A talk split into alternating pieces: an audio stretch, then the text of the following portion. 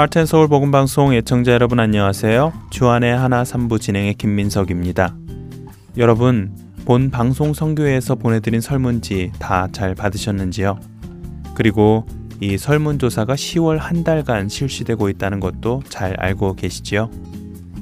여러분들도 다 예상은 하고 계시겠지만 저희가 이 설문조사를 열심히 준비하고 제작하여 청취자 여러분 한 분한 한 분께 보내드린 이유는 다름 아닌 어떻게 하면 믿지 않는 분들께 예수님의 복음을 보다 잘 전할 수 있을까 하는 고심과 또 믿는 분들에게는 어떻게 주님과 더 깊은 관계를 가지시도록 도움을 드릴 수 있을까 하는 고민으로부터 시작된 것입니다. 그렇기에 청취자 여러분 한 분한 한 분의 답변이 방송을 제작하는데 얼마나 귀한 자료들이 되는지 상상이 되시는지요. 어떤 분들은 이 설문조사를 단순한 설문조사라 생각하시고 그냥 대수롭지 않게 생각하실 수도 있으실 텐데요. 가능하시다면, 가능하시다면이 아니라 꼭 설문에 참여해 주셔서 복음의 진보가 계속해서 이루어져 나가도록 도움 부탁드리겠습니다. 설문조사 참여 방법은 먼저 저희가 보내드린 설문지의 질문에 정성껏 답해 주셔서 설문지와 함께 동봉해 드린 봉투에 담아 본 방송사에 보내주시는 방법이 있고요.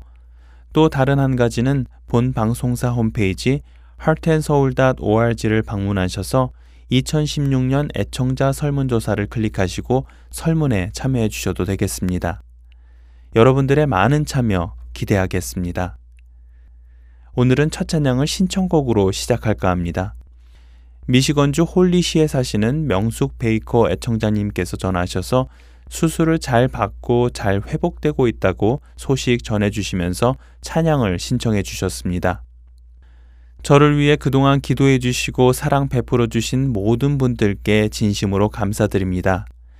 제가 신청한 이 예배할 때 가장 행복합니다 라는 찬양처럼 우리 모두가 하나님을 예배할 때 가장 행복하다고 고백할 수 있는 성령 충만한 삶을 사시길 바랍니다.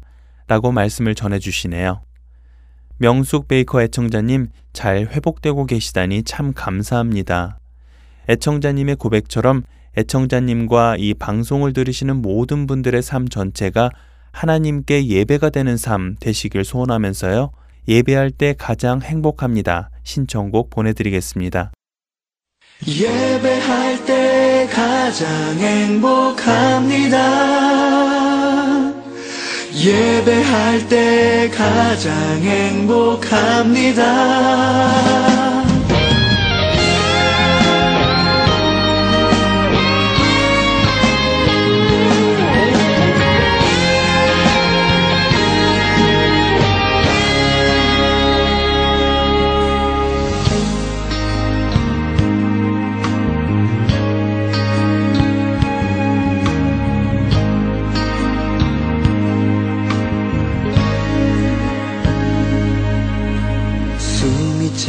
정도로 힘든 순간이 와도 눈물이 쏟아지는 슬픔이 와도 내 평생에 놓을 수 없는 마음속 깊은 곳부터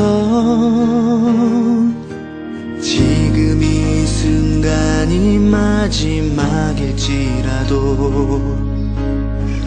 마지막 순간에 나 고백할 노래 내 평생에 놓을 수 없는 마음속 깊은 곳부터 예배할 때 가장 행복합니다. 예배할 때 가장 행복합니다. 나를 구하시고 날 사랑하신 주님께 예배할 때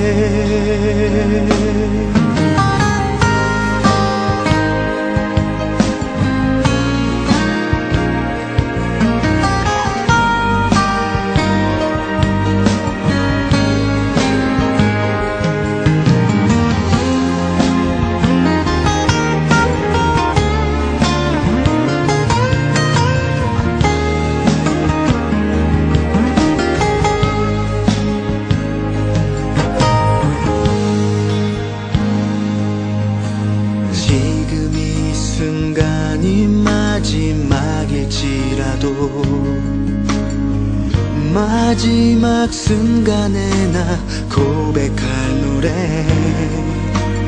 내 평생에 놓을 수 없는 마음속 깊은 곳부터 예배할 때 가장 행복합니다. 예배할 때 가장 행복합니다. 나를 구하시고 날 사랑하신 주님께 예배할 때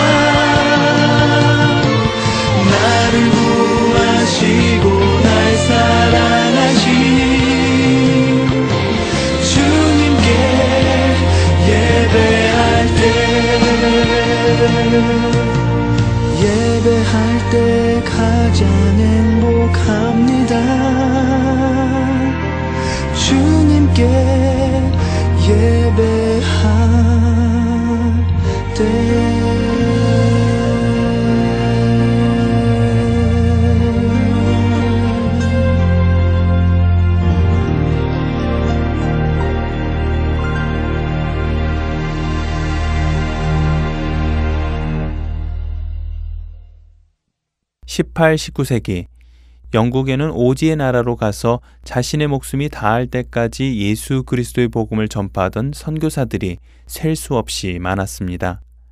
오늘은 영국 성공회 출신으로 인도에서 평생을 선교한 헨리 마틴 선교사를 소개해 드릴까 합니다. 헨리 마틴은 1781년 코넬 지방 투르소에서 존 마틴의 셋째 아들로 태어났습니다. 헨리는 어려서부터 자신이 하는 것에 늘 응원해 주시고 격려해 주시는 아버지를 존경했는데요. 그런 아버지께 어떻게 하면 큰 기쁨을 드릴 수 있을까 생각하던 그는 자신이 하는 공부에 최선을 다하자는 생각을 가지고 열심히 공부하게 됩니다. 그렇게 해서 케임브리지 대학에 들어간 그는 아버지를 위해 또 자신의 미래를 위해 계속해서 열심히 공부를 합니다. 그런데 그렇게 열심히 공부하며 대학을 다니던 어느 날, 헨리는 자신이 그렇게도 존경하고 따르던 아버지께서 세상을 떠나시는 것을 보고 절망에 빠지게 됩니다. 자신이 공부하고 있는 목적 중 가장 큰 한 가지가 사라졌기 때문이었지요. 헨리는 너무 슬펐습니다. 너무 슬퍼서 그 슬픔을 이기고자 더욱더 공부에 집중하게 되었습니다. 그래서 헨리는 결국 케임브리지 대학을 수석으로 졸업하는 영예를 얻게 됩니다. 하지만 그는 수석으로 졸업한 것이 전혀 기쁘지 않았습니다. 공부를 끝낸 성취감보다는 삶의 목표가 사라진 것에 대한 실망과 허전함이 더했기 때문이었지요. 그러면서 그는 이런 말을 남깁니다. 제가 그렇게 바라던 최고의 소원이 이루어졌지만 지금 저에겐 그 성취함이 그저 그림자에 불과합니다. 노력의 대가로 이런 영예로운 상을 받았지만 그 영예가 제 마음의 허전함을 채울 수 없음을 깨닫게 되었습니다. 그때부터 그는 어떻게 해야 삶에서 만족을 느낄 수 있을까 갈망하기 시작했고 하나님께 자신이 어떻게 해야 하는지 기도로 묻기 시작했습니다. 그렇게 기도하는 가운데 헨리는 데이비드 브레이너드의 생애와 일기라는 아메리카 원주민 선교를 하던 선교사의 책을 읽게 되었습니다. 책을 통해 북아메리카 원주민들에게 복음의 진보를 이루어 가시는 하나님의 역사하심을 보며 그는 큰 감명을 받게 됩니다. 또한 그는 자신이 그렇게도 찾던 삶의 만족이 브레이너드의 힘든 선교 여정 가운데 있음을 발견하게 되지요. 그래서 헨리는 브레이너드와 같은 선교사가 되는 꿈을 꾸기 시작합니다. 그때부터 헨리는 자신의 유익을 위해 살던 삶을 모두 포기하고 매일매일 말씀을 읽고 하나님께 기도하며 자신의 삶 속에서 이루고자 하시는 하나님의 뜻을 구하기 시작하는데요. 또 말씀 가운데서 사도 바울의 행적을 보며 자신도 바울처럼 독신으로 사는 것이 하나님의 일을 하기에 더 좋을 것이라 생각하여 결혼하는 것도 포기합니다. 그런 가운데 헨리는 당시 인도에서 선교를 하고 있던 윌리엄 캐리 선교사를 만나게 됩니다. 그와의 만남 가운데 성령님께서 자신을 인도로 인도하고 계심을 확신한 그는 곧바로 영국을 떠나 인도로 선교 갈 것을 결심하게 되지요. 당시 인도에는 모직물과 향료 등을 독점하여 무역하는 영국 동인도 회사의 활동이 활발할 때였습니다. 하지만 선교사들이 인도에 들어와 선교를 하기 시작하면서 자신들의 사업에 많은 지장이 생기게 되자 선교사들의 선교를 적극적으로 방해하게 됩니다. 이런 동인도 회사의 행동을 지켜보던 헨리는 도리어 회사의 전속 목사로 지원하는데요. 그렇게 해서 25살이 되던 1806년에 인도에 안전하게 도착한 그는 가장 먼저 자신이 속한 동인도 회사 직원들과 그의 가족들, 그리고 영국 군인들을 대상으로 복음을 전하면서 학교를 세우는 일을 하기 시작합니다. 인도에 도착하였을 때 헨리가 쓴 일기를 보면 이런 글이 기록되어 있습니다. 이제 저는 인도의 복음화를 위해 저 자신을 불태워 버리겠습니다. 주보열 날 정결케 하고 주보열 날 자유케 하니 주 앞에 나 예배하는 이 시간 나의 모든 것을 주께 드리네 주의 손 날 위에 지키셨고 주의 발 날 위에 박히셨으니 이제는 내가 사는 것이 아니요. 오직 주를 위해 사는 것이라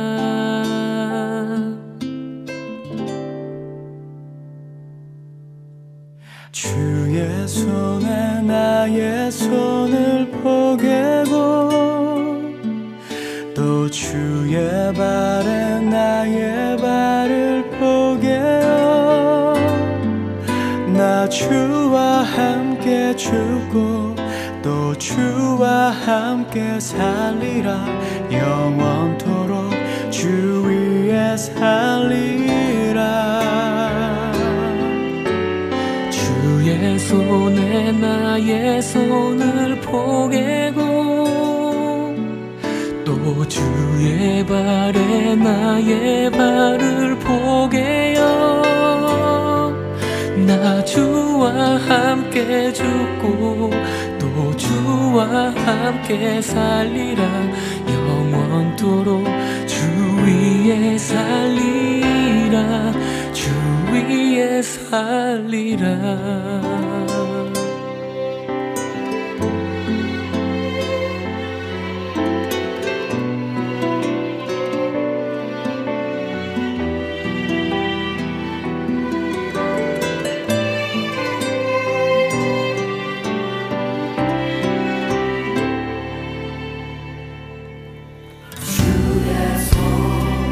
날 위해 지키셨고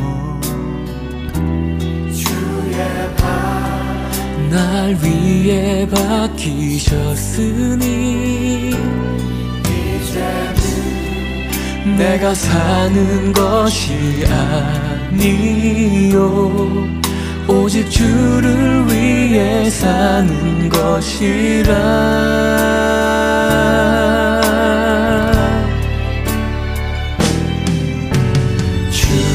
손에 나의 손을 포개고 또 주의 발에 나의 발을 포개어 나 주와 함께 죽고 또 주와 함께 살리라 영원토록 주 위에 살리라 주의 손에 나의 손을 포개고 또 주의 발에 나의 발을 포개요 나 주와 함께 죽고 또 주와 함께 살리라. 영원토록 주 위에 살리라. 손에 나의 손을 포개고 또 주의 발에 나의 발을 포개요. 나 주와 함께 죽고 또 주와 함께 살리라. 영원토록 주 위에 살리라. 주 위에 살리라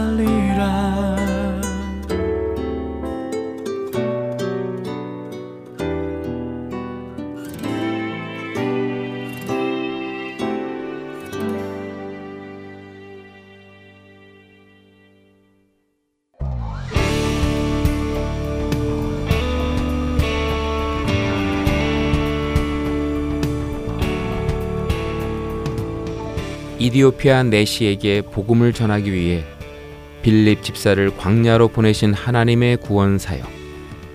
지금도 그 구원의 역사는 일어나고 있습니다. 믿지 않는 자에게 복음을, 믿는 자들에게 영적 성장을 도와주는 하트앤소울 복음 선교에 동참하지 않으시겠습니까? 하트앤소울 복음 방송 선교회에서는 후원으로 동참하실 동역자를 찾습니다. 여러분들의 후원이 바로 영혼을 살리고 세우는 그 사역에 사용됩니다. 후원자 문의는 본방송사 사무실 전화번호 602-866-8999 또는 이메일 주소 heartandsoul.org at gmail.com으로 연락해 주시기 바랍니다.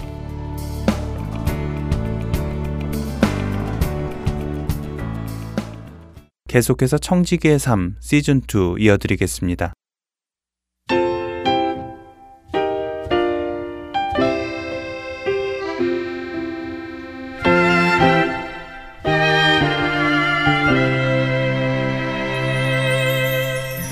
여러분 안녕하세요. 청지기의 삶 시즌 2 진행의 강승규입니다.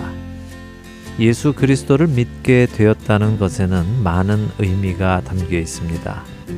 그것은 신분의 변화를 의미하기도 하며 가치관의 변화를 의미하기도 합니다.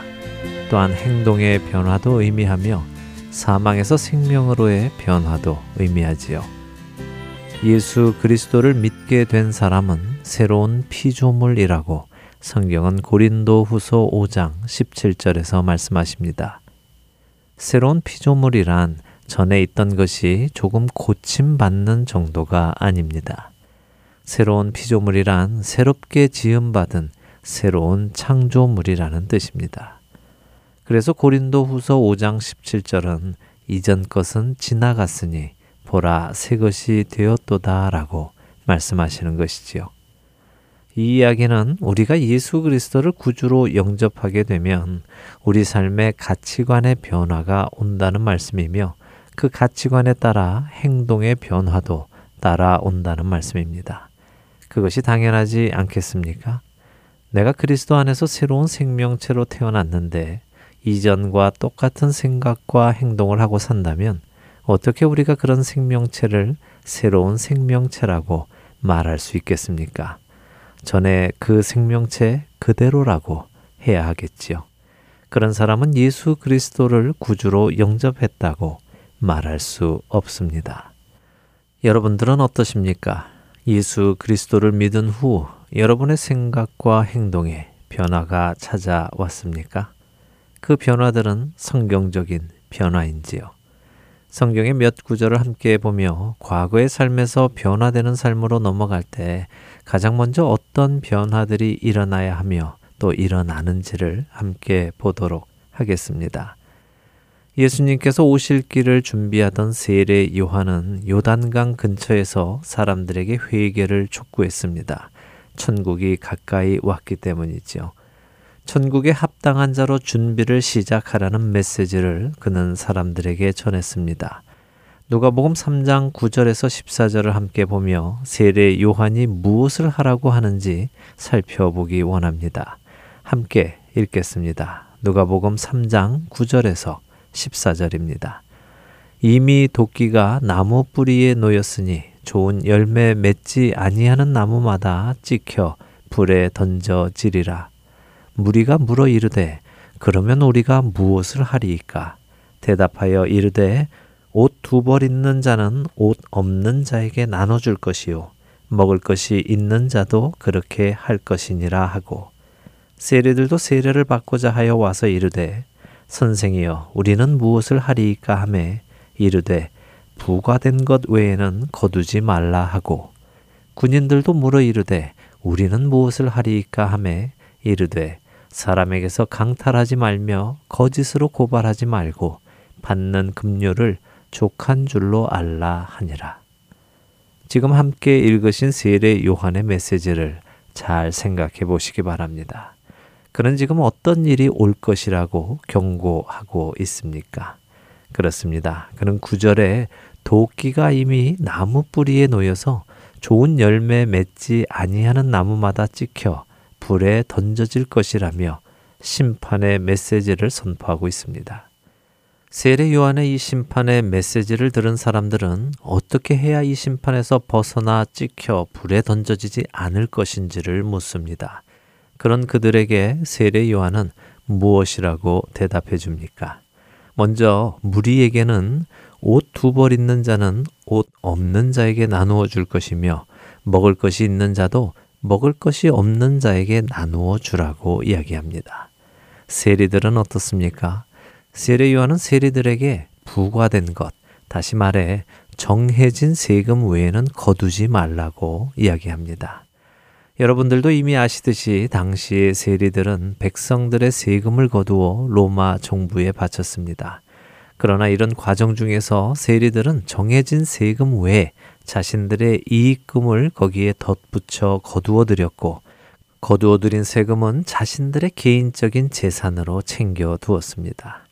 세례 요한은 그들에게 이런 일을 하지 말고 로마 정부가 정해준 그 세금만 거두어 자기에게 맡겨진 일을 하라고 하는 것이지요. 또 군인들에게는 무엇라고 했습니까? 군인들에게는 강탈하지 말고 거짓으로 사람들을 고발하지 말고 자기에게 주어진 급료에 만족하라고 합니다. 결국 이 모든 사람들에게 하는 세례 요한의 말은 무슨 말입니까? 무엇을 하라는 이야기입니까? 그렇습니다. 자기에게 꼭 필요한 만큼만을 가지라는 말입니다.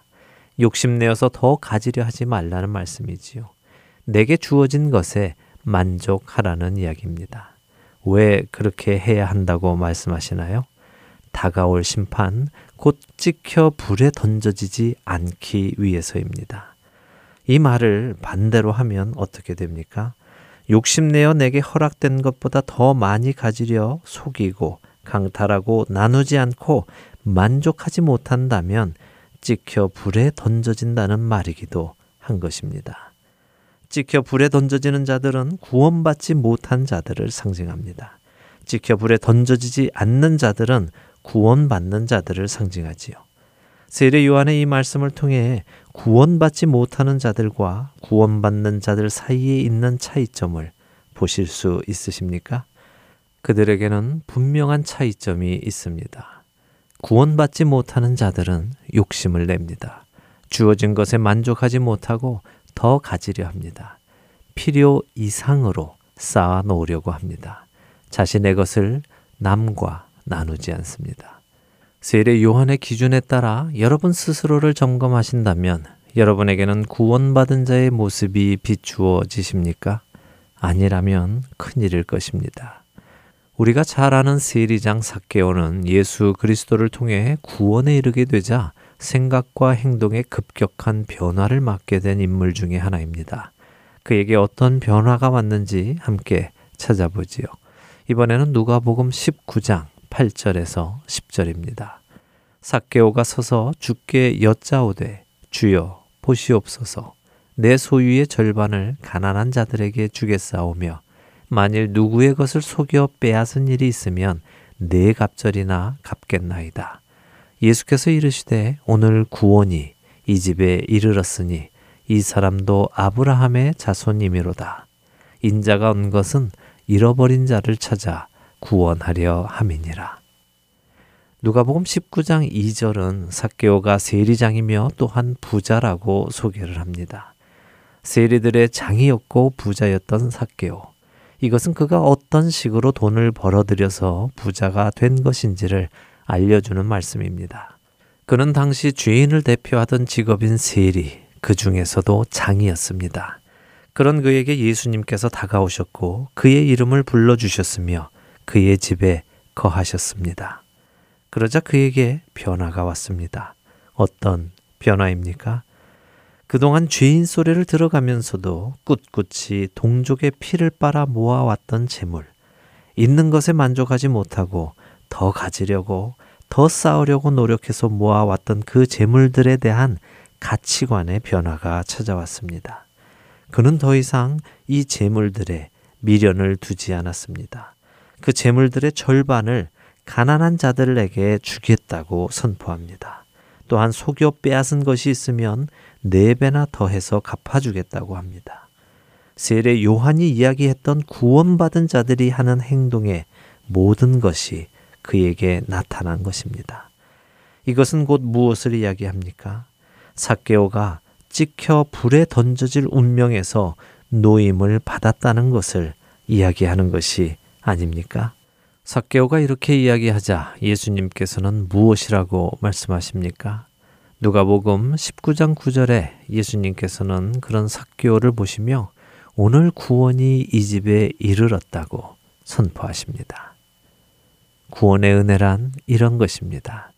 하늘에 신령한 것에 눈이 뜨인 사람은 썩어 없어질 세상 것에 더 이상 욕심을 내지 않게 되는 것입니다. 더 중요하고 더 귀하고 더 좋은 것을 보았기 때문이지요. 우리는 종종 집이 없어 길에서 생활하는 사람들이 길에서 잠을 잘 때 신문지나 박스를 덮고 자는 모습을 봅니다. 그것이 추위를 막아주기 때문이지요. 그런데요, 만일 여러분과 제가 그런 생활을 하는 사람이라면 여러분과 저는 좋은 신문지와 좋은 박스를 볼 때마다 챙겨 둘 것입니다. 쓸 때가 있을 것이라고 생각하기 때문이지요. 그런데 만일 내일 저녁이면 내가 크고 좋은 저택에 들어가게 되고 평생 그곳에서 좋은 이불, 좋은 음식을 먹고 살게 되었다면 오늘 나는 어떻게 할 것 같습니까? 여전히 신문지와 박스를 모으고 쓰레기통을 뒤지며 내일 먹을 것을 챙기겠습니까? 그렇지 않을 것입니다. 내일부터 그런 집에서 살게 되었다면 우리는 오늘 덮고 잘 신문지와 박스, 그리고 오늘 먹을 음식만을 챙길 것입니다. 내일이면 모두 필요 없는 것들이기 때문입니다. 오히려 우리에게 짐이 될 것입니다. 내일이 되면 모두 버려야 할 것들이기 때문입니다.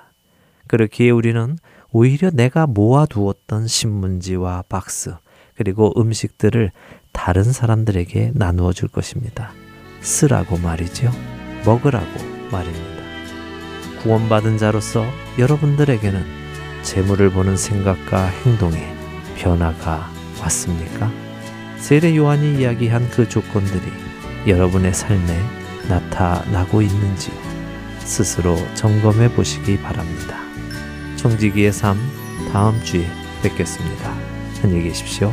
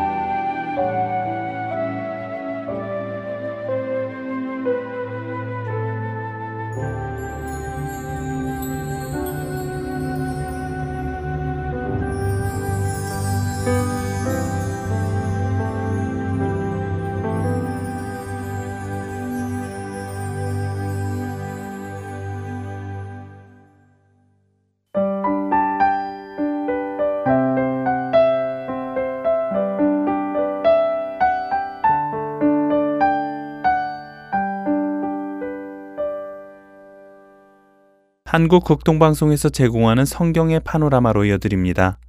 오늘은 나라를 망치는 죄악들과 바벨론에 포로된 사람들이라는 제목으로 나눠주십니다.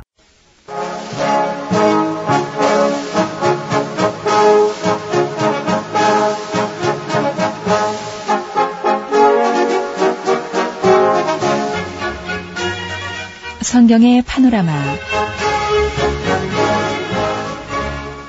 성경이 너무나 방대하다고 그래서 어디서부터 어디까지 읽어야 될지 모르시겠습니까? 성경의 파노라마 이 시간을 통해서 함께 하시면 되겠습니다. 노우호 목사님이십니다. 목사님 안녕하세요. 반갑습니다. 김성윤입니다.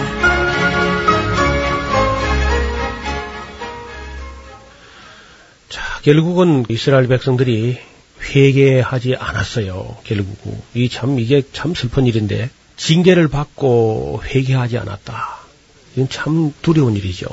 지난번에 우리가 요엘서 그 앞에 우리 공부한 책은 예레미야 애가서를 네. 같이 읽고 오바다 서두물도 보고 했는데 어떻든 이 하나님께서 1차, 2차 이런 그 단계적으로 징계를 하시는데 한꺼번에 뭐 멸망으로 몰고 가지는 않거든요. 조금 때리고 또 이제 한 대 더 때리고 이렇게 하는데 예, 그런데 이스라엘 백성이 끝내 회개하지 않고 아무리 아무리 예언자를 보내도 그 예언자의 음성을 듣고 회개하는 사람이 단 한 사람도 안 생기는 겁니다. 예레미야서를 보면은 네가 예루살렘 거리를 빨리 왕래하면서 부지런히 찾아봐라. 거기에 진리를 구하며 공의를 구하는 사람을 단 한 사람만 찾으면 내가 이 성을 사유하겠다. 그런 말씀하시는 거예요. 결국은 왜 끝장이 나느냐? 아무리 시간 더 줘도 좋아질 수 있는 희망이 하나도 없을 때, 단 1%도 없을 때, 그때 하나님께서는 어쩔 수 없이 그 나라를 끝장을 낼 수밖에 없습니다. 그래서 결국은 이제 예루살렘이 함락되어 버리고 말았는데요. 자, 이렇게 함락되고 났으면은 그래도 남은 사람이 이제 소수가 남았습니다만은 이 남은 사람들이 정말 자기들의 소위를 살펴보고 지난날 죄를 다시 한번 돌아보고 회개해야 될 텐데 이게 또 그리 쉽지가 않아요. 네. 그때는 이제 무슨 얘기 나오느냐? 변론이 일어납니다. 책임론이 일어나죠. 이게 누구 책임이냐? 누구 책임은 누구 책임입니까? 자기 책임이죠.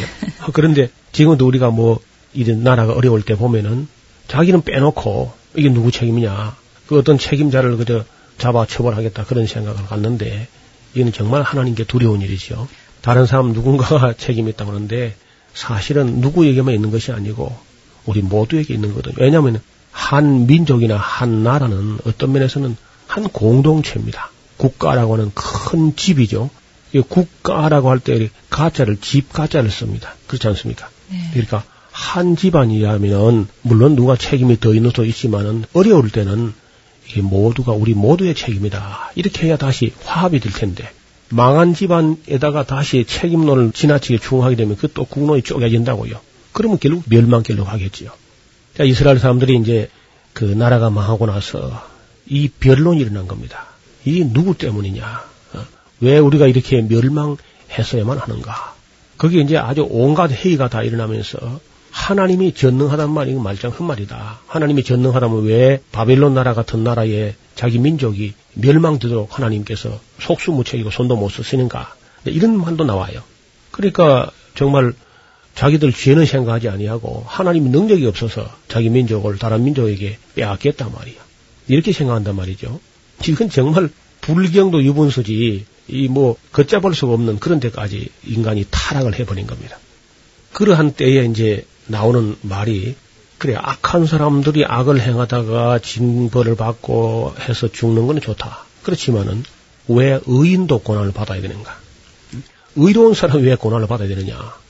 이런 문제는 이제 신학적으로 오랫동안 오래 전부터 지금까지 계속되는 질문인데 네. 바로 우리가 지금 공부하려고 하는 욥기라는 책이 물론 시가서로 분류돼 가지고 예언상은 따로 되어 있습니다만 실제적으로는 이것도 하나의 교훈을 담은 그런 예언서처럼 이 의인들이 왜 고난을 받아야 되는가 이 고난의 문제를 아주 신학적으로 풀어내는데 이 문제를 다룰 때에 어떤 딱딱한 그런 논문처럼 하지 않고요. 네. 이 문학의 장르가 만약에 분류를 한다면 꼭 희곡처럼 돼 있어요.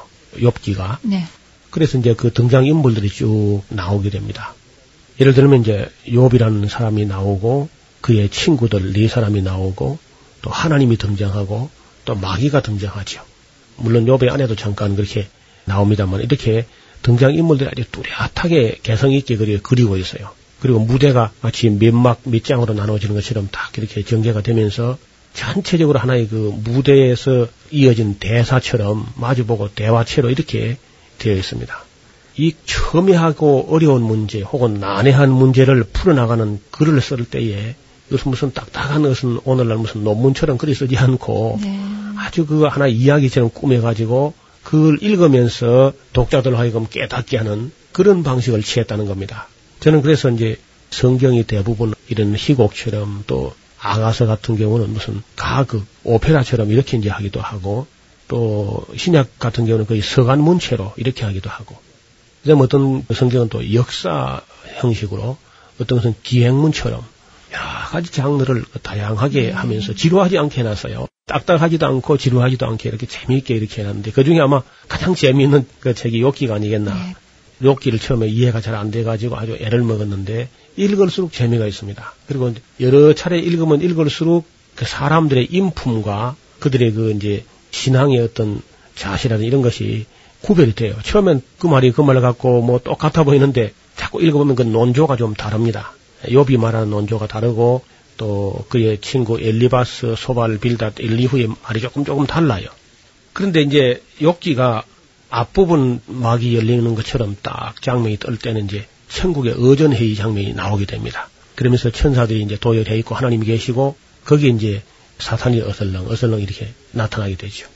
그리고 이제 하나님이 그 욥을 은근히 그저 자랑스러워합니다. 동방의 우수 땅에 욥이라는 하나님의 종이 있는데 순전하고 정직하고 악에서 떠나고 하나님을 경외하고 그런 사람이 시대에 참 의인인데 하나님이 은근히 자랑을 했더니 이제 이 사탄이 참소하는 걸로 시작되는 거죠.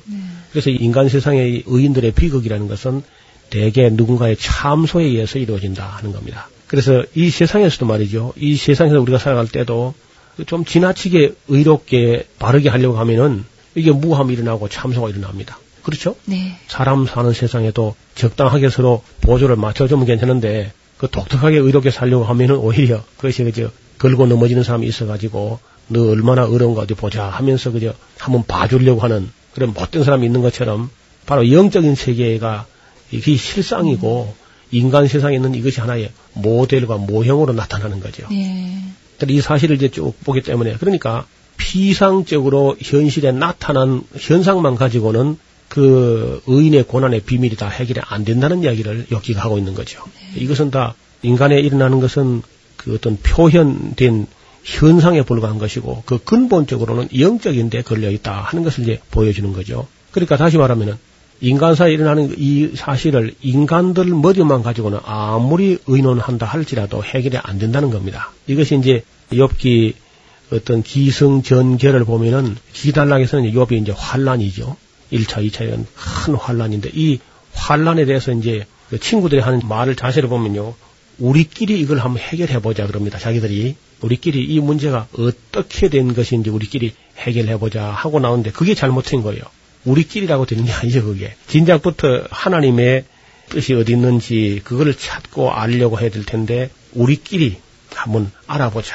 예, 그 말은 이제 하다가 안 됐는데 엘리바스나 소바나 빌다시 욥하고 이제 3대 1로 대결도 안 되는 걸 가만히 보고 있던 그 엘리후라는 나이가 제일 어린 사람이 아직도 포기하지 못하고 우리끼리 더 알아보자고 이렇게 기회를 더 연장하기를 바라는 그런 발언을 하게 되죠.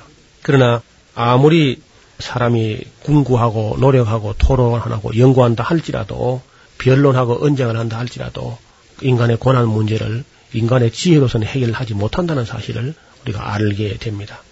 우리가 욕기 중에서 혹시 이제 3장부터 네. 37장까지 있는 것은 전부 인간끼리 하는 변론이거든요. 예. 이것은 물론 성경에 있지만은 어떤 말은 사람 말이고 대화체니까 예. 어떤 말은 하나님 말씀이고 어떤 말은 사람 말이고 어떤 말은 마귀 말도 있습니다. 마귀가 하는 말도 예를 들어서 그 선악과를 따먹으라 하는 거는 그 하나님 말씀이 아니고 마귀 입에서 나온 말 아닙니까? 그리고 여기 이제 네 시작은 미약하였으나 네 나중은 창대하리라 이 말은 빌다시 한 말이거든요. 그는 뭐 말이 되는 말도 있고 안 되는 말도 있고 한 가운데 한 번 그런 말을 한 거예요. 사람들이 앞뒤 문맥이라든지 그 분위기를 파악하지 못하고 요 한 구절만 딱 잘라서 그저 내 소원에 맞으면은 그걸 아주 좋은 구절로 복된 말씀으로 생각해서 이걸 이제 뽑아다가 액자를 만들기도 하는데 정말 삼가할 일이죠. 우리가 이 욥기 같은 데서는 전체 흐름 속에서 욥이 그 시험을 당하는 겁니다. 그렇게 의로운 사람도 우리는 아브라함도요 하나님께서 시험하시고 욥같이 거룩한 사람도 시험하시고 다니엘도 시험하시고 더 나아가서는 하나님의 독생자이신 예수님도 시험하십니다. 그래서 우리는 보통 그저 아 이거 뭐 신앙생활 좀 시험 없이 되는 길이 뭐 없는가 공부하는 건 좋은데 정말 시험 없는 공부는 뭐 없는가 이런 생각을 많이 하는데 그 시험이 네, 시험이 없이는 안 되죠. 그래서 반드시 시험이 있고 또 시련이 있고 그렇습니다. 그래서 이 모든 것에 옳다 인정함을 받은 후에 주께서 약속하신 생명의 멸류관을 주실 것이라 그렇게 약속하고 있는 것입니다. 그러므로 우리가 성경 말씀을 공부할 때 또 인생을 살아갈 때 어려운 일이 닥칠 때 변론을 하려고 자꾸 떠들지 말고 또 책임을 누구에게만 전가하겠다고 책임론을 하고 논하지 말고 내 자신이 하나님께 정말 어떤 시험을 당해도 어떤 불신을 당해도 정말 욥이 말한 대로 이 시련을 통과한 후에 내가 정금같이 나오게 될 것이다 하고 잘 참을 수 있는 암만 의인이라도 아브라함 같은 분이라도 그리고 그 요셉 같은 사람이라도 또는 욥과 같은 사람이나 하나님의 독생자 예수님이라도 시험과 시련이 있다는 사실을 명심할 필요가 있습니다.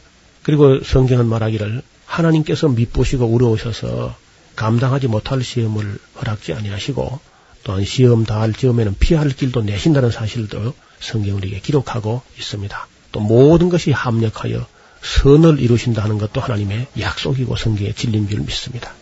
자, 우리 이제는 그 조금 오늘 여행을 하는데요. 바벨론 땅으로 좀 같이 가보려고 합니다. 네. 바벨론은 지금 우리가 그 여행하기 조금 어려운 음, 그런 곳이지만은 성경을 통해서 역사를 통해서 우리가 더듬어 볼 수 있겠죠. 바벨로니아 하는 말은 바벨론 땅 그런 말이고 그 지역은 메소포타미아라고 합니다. 그 메소 하는 말은 사이라는 뜻이고요. 포타미아 하는 말은 강이라는 뜻이죠. 네. 그래서 강과 강 사이의 땅이라는 말이 메소포타미아라는 뜻이거든요. 그 무슨 강 무슨 강 사이냐면요. 티그리스 강하고 유프라테스 강 사이에 아주 비옥하게 퇴적된 그런 땅이 있었어요. 네, 바로 바벨로니아군요. 예, 거기가 예. 이제 메소포타미아인데 메소포타미아 안에 이제 여러 성이 있는 중에 큰 성이 하나가 이제 바벨론 성이지. 이렇게 강 하구에 잘 발달된 퇴적된 땅을 아주 비옥한 땅인데 그 아마 두 군데를 짚으라고 하면은 하나가 이 바로 메소포타미아고 또 다른 하나는 그 애굽 나일강 밑에 있는 고센 삼각주, 그 델타 지역이라 그러죠. 알파, 베타, 델타 할 때 그 델타가 삼각형행이거든 이렇게 대문자가요. 그래서 그 델타 지역이 아주 어, 잘 발달된 그런 비옥한 땅이고 우리 이 근방 같으면 그 낙동강 하구에 대저라는 곳이죠. 대저. 그 대저라는 땅이 완전히 그 낙동강 그 흙에 씻겨 내려온 그런 아주 비옥한 흙이 모여가지고 퇴적된 그런 곳인 것처럼 메소포타미아도 아주 비옥한 땅이고 일찍이 그 인류 문화가 시작된 곳이다. 그 학교 다닐 때 아마 배운 기억이 날 거예요. 4대 문명 발상지를 말하자면은 메소포타미아 유브라데스 강가에서 발달된 문명, 그리고 애굽의 나일강 가에서 발달된 문명, 그리고 이제 인도의 인더스 갠지스 강가에서 생긴 문명이고 중국의 황, 황하강 문명 이렇게 네 가지 문명을 이야기하는데 예, 그 중에 제일 일찍 발달된 문명이 바로 메소포타미아 유프라데 강변의 예, 바벨론 문화라고 할 수 있겠죠. 근데 이 바벨론이라는 말을 바벨론 하면 아주 쉬운데요. 그 다른 이름으로 나온 데가 많아요. 어떤 때는 이 지역을 아카드 지역이라고 하고요.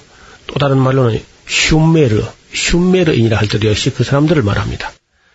그리고 신할 땅 할 때도 역시 그 어, 바벨론 땅을 신할 땅이라고.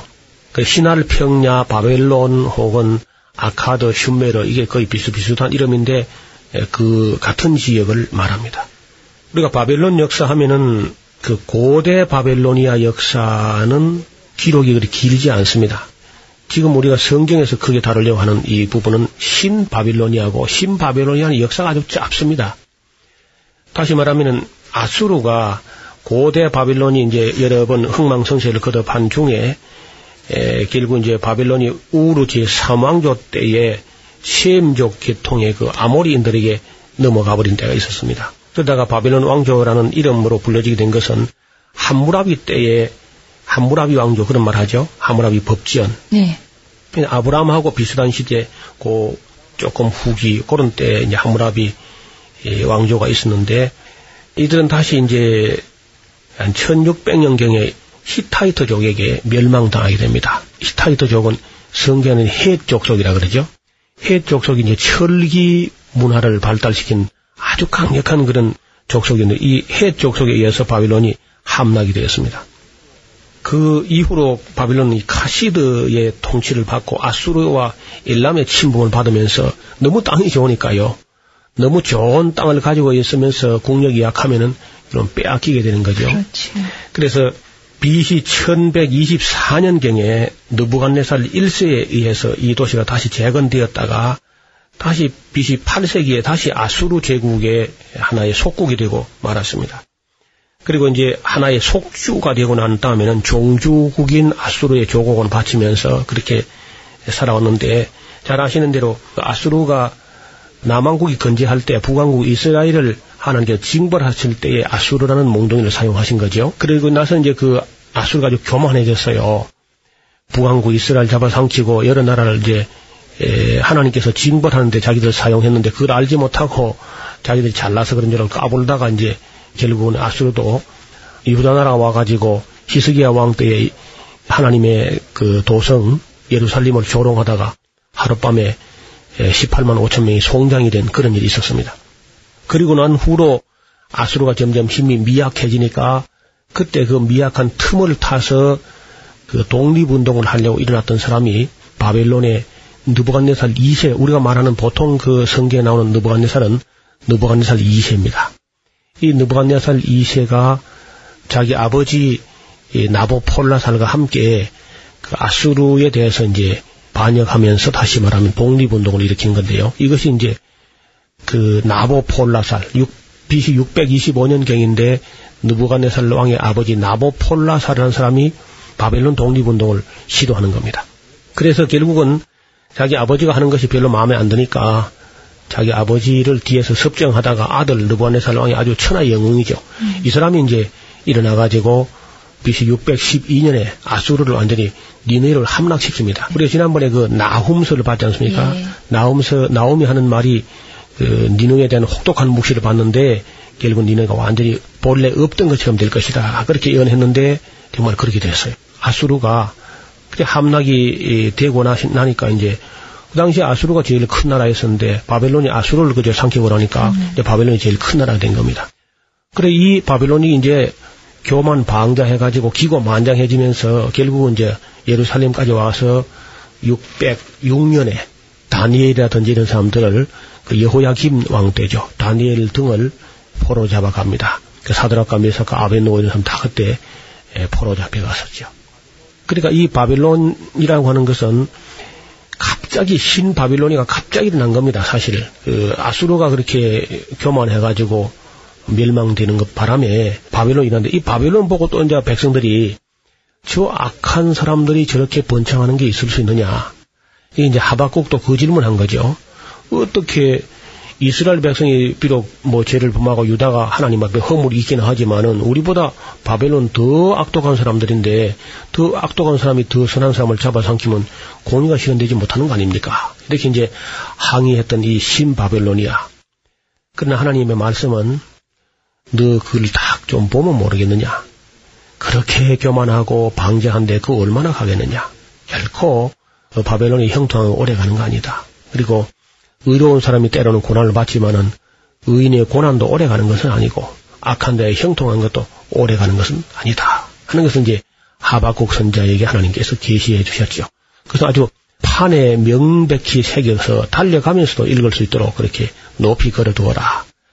그런 말씀을 하셨는데 586년까지 세 번에 걸려서 유대인들을 사로잡아 갔습니다. 처음에는 606년 다니엘과 사드락과 메사카 아벤느고 이런 사람들 이제 잡아갔죠. 근데 이게 왕족과 귀족들입니다. 그 왕족 내지 귀족들 집안의 자녀들 그리고 다시 말하면 인질, 볼모로 잡아간 거죠.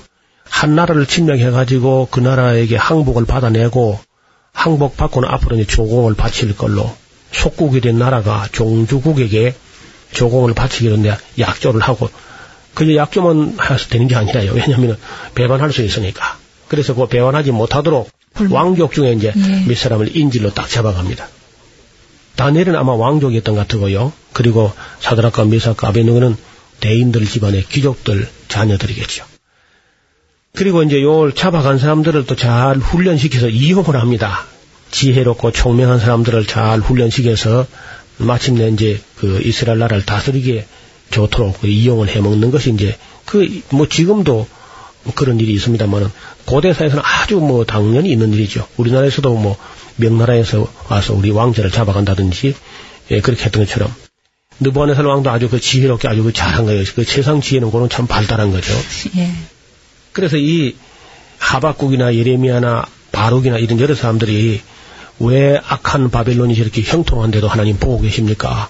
우리가 바벨론보다는 그래도 착한데 왜 우리나라 밀망돼야 됩니까? 하고 원망을 하고 뭐 이해할 수 없다고 하고 했는데 사실은 하박국에게 말씀하신 대로 신 바벨론의 역사는 그렇게 오래 가지 못합니다. 그 역사를 잠깐 살펴보면은 제일 처음 이제 신 바벨로니아를 일으킨 사람은 느부갓네살 2세의 아버지 나보폴라살이고요. 그 다음에 정식으로 이제 등극한 그 2대 왕이 느부갓네살 2세고요. 이 사람 625년에서 이제 605년까지 자기 아버지 뒤를 이어가지고 느부갓네살이 이제 562년까지 왕위에 있었습니다. 그 뒤에 이제 일어난 사람들이 왕들이 쭉 일어나는데 에빌 무로닥이라는 사람이 그의 아들입니다. 에빌 무로닥. 열왕기 하서 25장 7절에 나오는 사람이죠. 그 다음에 니르갈 사레셀이라는 사람이 에레미야 39장 3절에 나오는데 이 사람은 자기 사위였어요. 느부갓네살 왕의 사위였는데 자기 처남되는 그 에빌 무로닥을 몰아내고 사위가 또 왕제를 차지합니다. 예, 그런 나라가 결국 망하죠. 그 다음에 이제 라바시 마르둑이라는 사람이 그 다음 뒤를 이었고, 그 다음에 이제 나보니 두스, 그 다음 마지막 왕이 이제 벨사살, 그렇게 되어 있는 거죠. 그래서 이제 이걸 순서로 한번 나열해보면 나보폴라살, 드부간네살, 에빌 무로닥, 니르갈 사레셀, 라바시 마르둑, 나보니 두스, 벨사살. 이렇게 몇 사람의 왕이 이 거치는 동안에 신바벨로니아 역사는 불과 86년밖에 안 됩니다. 그러니까 그 539년까지요. 600 BC 625년부터 539년 고레스 왕에 의해서 바빌로니아가 무너질 때까지 86년 되는데 그 80년 그 기간 안에 유대인들을 혼내주는 유대인들을 훈련시키는 70년이 유대인들 포로 잡혀간 70년이 그 안에 포함되어 있는 거죠. 그러니까 그 옛날에 아수르를 잠깐 흥하게 하셨던 것은 북왕국 이스라엘을 징계하기 위한 하나의 몽둥이에 불과했던 것이고 신 바빌로니아를 잠깐 일으켜서 그 한 86년간 그렇게 번창하게 했던 것은 남왕국 유다를 길들이는 데쓴 그런 것밖에 아무것도 아니에요. 근데 예. 그 역사의 주역들도 아니고 세계사적으로 보면 큰 무슨 주역같이 보이지만은 하나님께서 다스리는 역사 가운데 성경적 역사가는 그 주역이 아닙니다. 비록 소수의 무리지만은 하나님께서 이스라엘 백성들, 유대인들을 징계하시는데 잠깐 쓰임 받은 도구에 불과했다는 사실을 우리가 공부를 하면서 알 수 있겠습니다. 그래서 바벨론 역사, 신바벨론 역사는 그 길로 영원히 사실 끝이 나버리고 지금 현재는 그 땅이 이라크 땅으로도 되어 있습니다. 성경의 파노라마 시대적으로 재구성해서 성경을 입체적으로 살펴보고 있습니다. 노우호 목사님이셨습니다. 목사님 고맙습니다. 감사합니다. 김성윤이었습니다.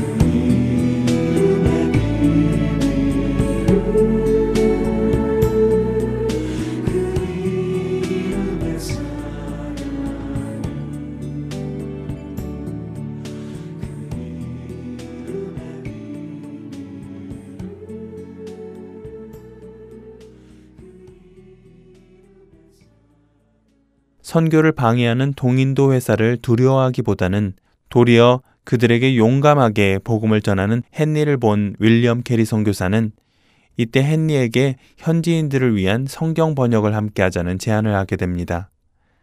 그렇게 해서 함께 성경 번역을 시작하게 된 이 두 사람은 신약 성경을 쉼없이 우르두어, 페르시아어, 아랍어 등으로 번역해 나가기 시작합니다.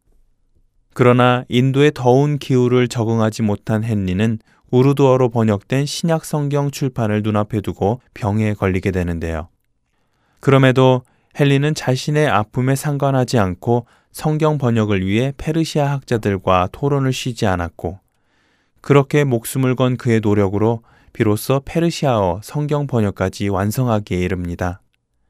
하지만 계속되는 힘겨운 여행과 고열에 시달리던 그는 건강이 극도로 나빠져 급하게 치료를 위한 귀국길에 오르게 되고 1812년 6년간의 짧은 인도 선교를 끝으로 아르메니아 토캇이라는 곳에서 자신이 그토록 닮고 싶어 했던 데이비드 브레이너드 선교사보다 2년 더 산 31살에 하나님의 품으로 가게 됩니다. 세상 사람들이 헨리 마틴의 삶을 보면 대학을 수석으로 졸업하여 선교를 하다 죽은 그의 삶을 허무하고 의미 없는 삶이라고 말할지 모르겠습니다. 하지만 우리 기독교인들에겐 자신을 위한 삶이 아닌 주를 위해 삶을 살았을 때 가장 의미 있는 삶이며 만족된 삶입니다. 그의 삶은 짧았을지 모르지만 그를 통해 성경을 읽게 된 인도 사람들에게는 헨리의 삶이 큰 의미가 있을 뿐만 아니라 그 지역에 생명의 복음이 전해지는 기초가 된 것입니다. 헨리 마틴 선교사는 말합니다.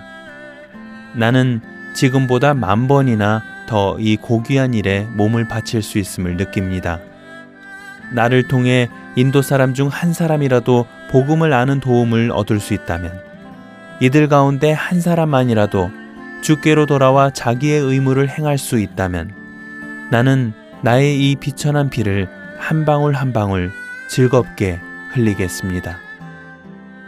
그는 생명이 다한 자리에서 죽은 것이 아니라 소명을 다한 자리에서 죽은 것입니다. 우리 역시 마찬가지가 되어야 할 줄로 믿습니다. 구성과 진행의 김민석이었습니다.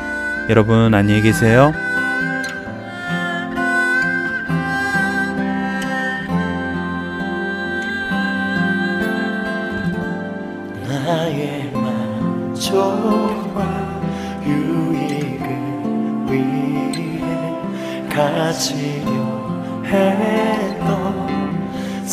세상 일들 이제 모두 다 해로 여기고 주님을 위해 다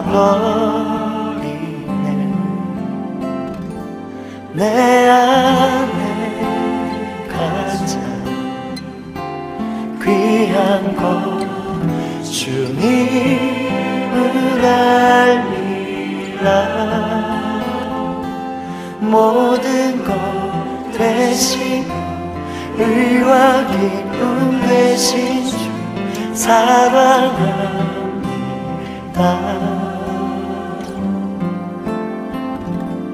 부활의 능력 체험하면서 주의 고난에 동참하고 주의 죽으신 본을 받아 서 그의 생명에 참여하네 내 안에 가장 귀한 것 주님을 알리라.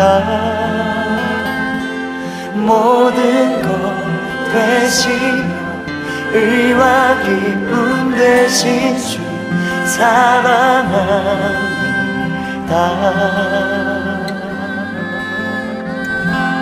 내 안에 가장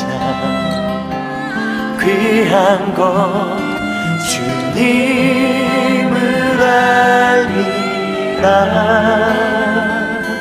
모든 것 되시며 의와 기쁨 주 모든 것 되시며 의와 기쁨 되신 주 모든 것 되시며 의와 기쁨 되신 주 사랑합니다.